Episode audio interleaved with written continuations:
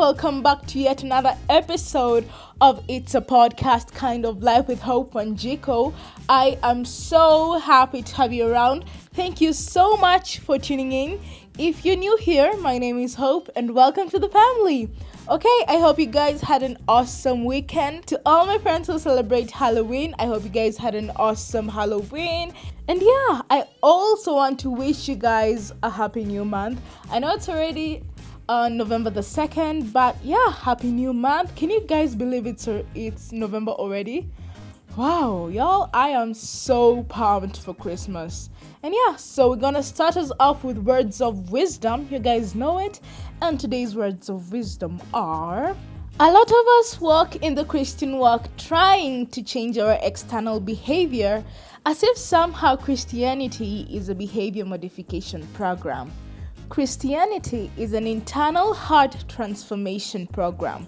God changes you and I inside out. And these are the beautiful words of Mrs. Christine Caine. You guys should totally look her up. She also has a podcast called Equip and Empower, the Christine Caine podcast. Ooh, ooh, talk about wisdom. And you know what? I think this is so true. I think um, most of the time, maybe in our weaknesses, in our struggles, in our addictions, or just wanting to be Christ like, it's not something that is determined by what to do on the outside, but it's more of God changing us from the inside out and not really outward inward, you know? And yeah, and I think it's very important that we get that. And so, yeah, without further ado, we're gonna get into today's topic that which defiles, and let's get to it. And our word today comes from Mark chapter 7, from verses 20 to 23. And the word of God says, he went on, this is Jesus, what comes out of a person is what defiles them. For it is from within, out of a person's heart, that evil thoughts come sexual immorality, theft, murder, adultery, greed, malice, deceit, lewdness, envy, slander, arrogance, and folly. All these evils come from inside and defile a person.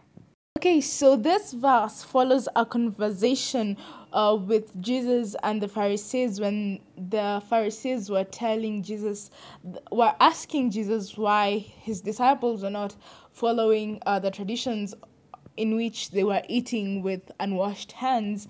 And we see that Jesus is telling them of what the prophet Isaiah had said that these people honor me with their lips, but their hearts are far from me they worship me in vain. Their teachings are merely human rules. You, so we see, we know that the Pharisees they were quite um hypocrites because they they they cared more about enforcing the laws on people and having people to follow these laws, and not necessarily uh, doing it themselves. And so we see a conflict rising between Jesus and the Pharisees. And so, and then after that is when we come to verses 20 to 23 and that is where we get our word today. I mean, we see Jesus telling us clearly that it's from within, out of a person's heart, that such awful stuff come. I mean, that clearly tells us how important the heart is.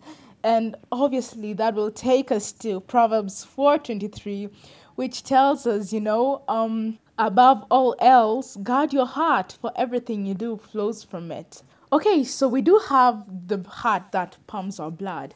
But when the Bible talks about heart, this is the spiritual heart. You know, um, in scriptures, the word heart represents the center of our emotions, our thinking, and our reasoning. It's the command center of all our life. Our heart is the silent voice which you hear when you think, it, and it's the source of all that we are and all that we do. It determines your character and conduct.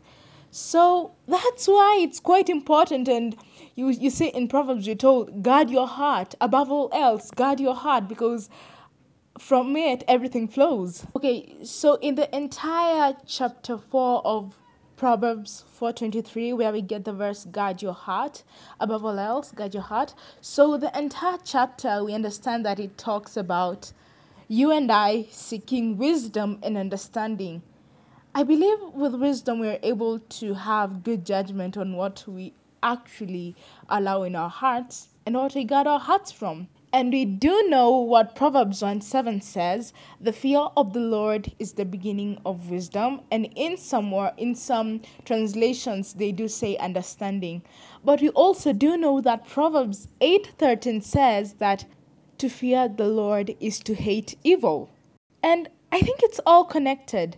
You know, once we fear the Lord, then hating evil becomes automatic and this is because we have this wisdom that we get from the fear of the Lord.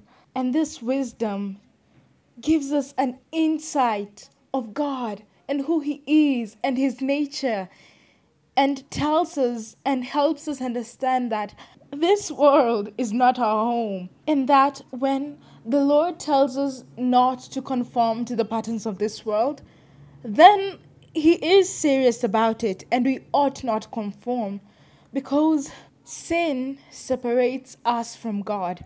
Sin takes us away from God and His goodness and His nature and His blessings.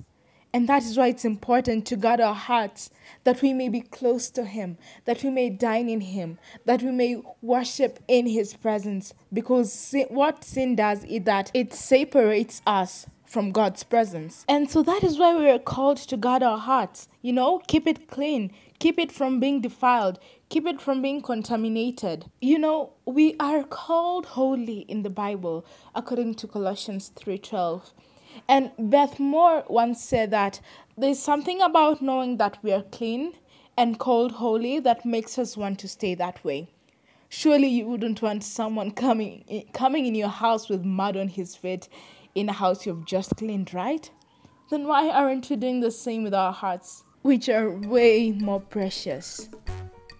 You guys know it, it's our break, and we're gonna talk about the song of the week. Okay, so this episode's song of the week is The Voyage by Amanda Cook. Oh my goodness, please go check it out. Remember, The Voyage by Amanda Cook and let me know your thoughts about it. You can find me on Instagram at hope underscore underscore Wanjiko. Yeah, I would like to hear your thoughts about it. And so, yeah, let's get back to our talk today. Welcome back. I am so happy to have you around still. Okay, so we are called to guard our hearts. Now, the question is how do we do that? Now, you and I can't guard our hearts if we aren't dressed up for the occasion, right? So here's our first step putting on the armor of God. And that directly takes us to Ephesians 6 from verse 11. Now we are reminded and told to put on the full armor of God so that we can stand against the devil's schemes. Now, I don't know about y'all, but the devil is going to go straight to that which can possibly defile you, your heart. And, you know, Beth Moore in one of her teachings said, to a carnal or worldly Christian, he's going after sin, their behaviors. But to a godly Christian, the devil is going after weakness. And he can sure turn our weakness into sin so fast especially if we aren't on guard. Okay, so Paul in verse 12 of Ephesians 6 continues to tell us, For our struggle is, is not against flesh and blood, but against the rulers, against the authorities, against the powers of this dark world, and against the spiritual forces of evil in the heavenly realms. Okay, so now that it's clear that this is a battle we're in, a spiritual battle, to make it clear, Let's talk about our armor. What should it consist of? Because we need to keep this heart as safe as can be because oh, it can easily defile us. So Paul starts by saying in verse 14, Stand firm then with the belt of truth buckled round your waist so we are told that Paul wrote this when he was um, in custody of Roman soldiers, and so he got the illustrations of the armor with what the soldiers wore then.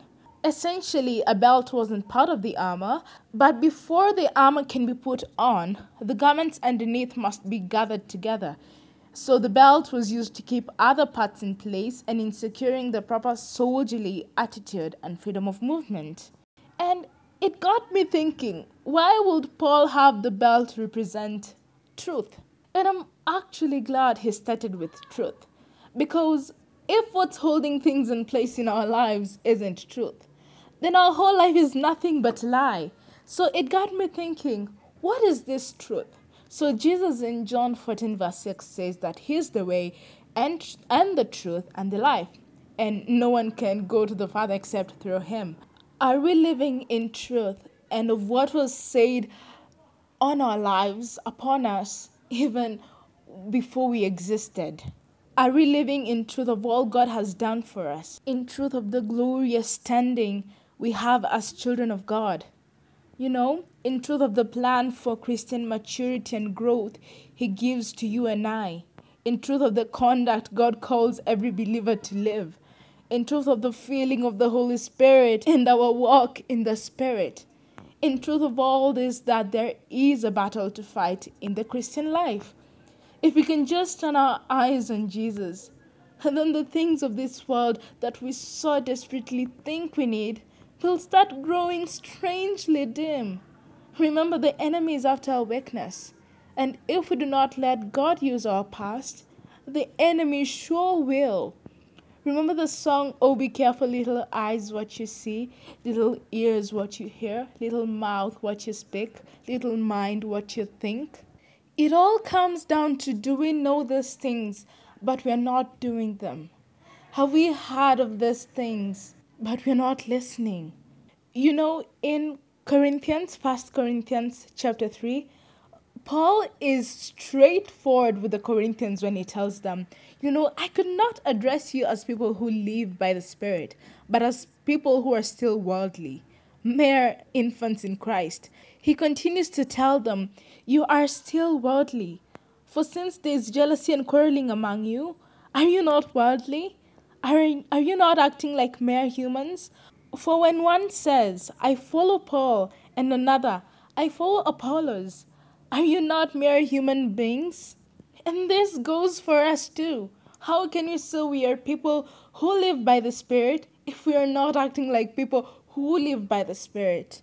Let's not let our hearts turn to sexual sin. Let's not let our hearts turn to jealousy, disobedience, pride, ungratefulness. I mean, I could mention all the things that we are struggling with. You know, in First Peter 1 10 to 16, when we're told that to be holy, so be holy in all you do, for it is written, Be holy because I am holy. God is not going to tell us to be holy without telling us how to be holy. You know, He's not going to tell us to without telling us how to. And so He has already given us the first step.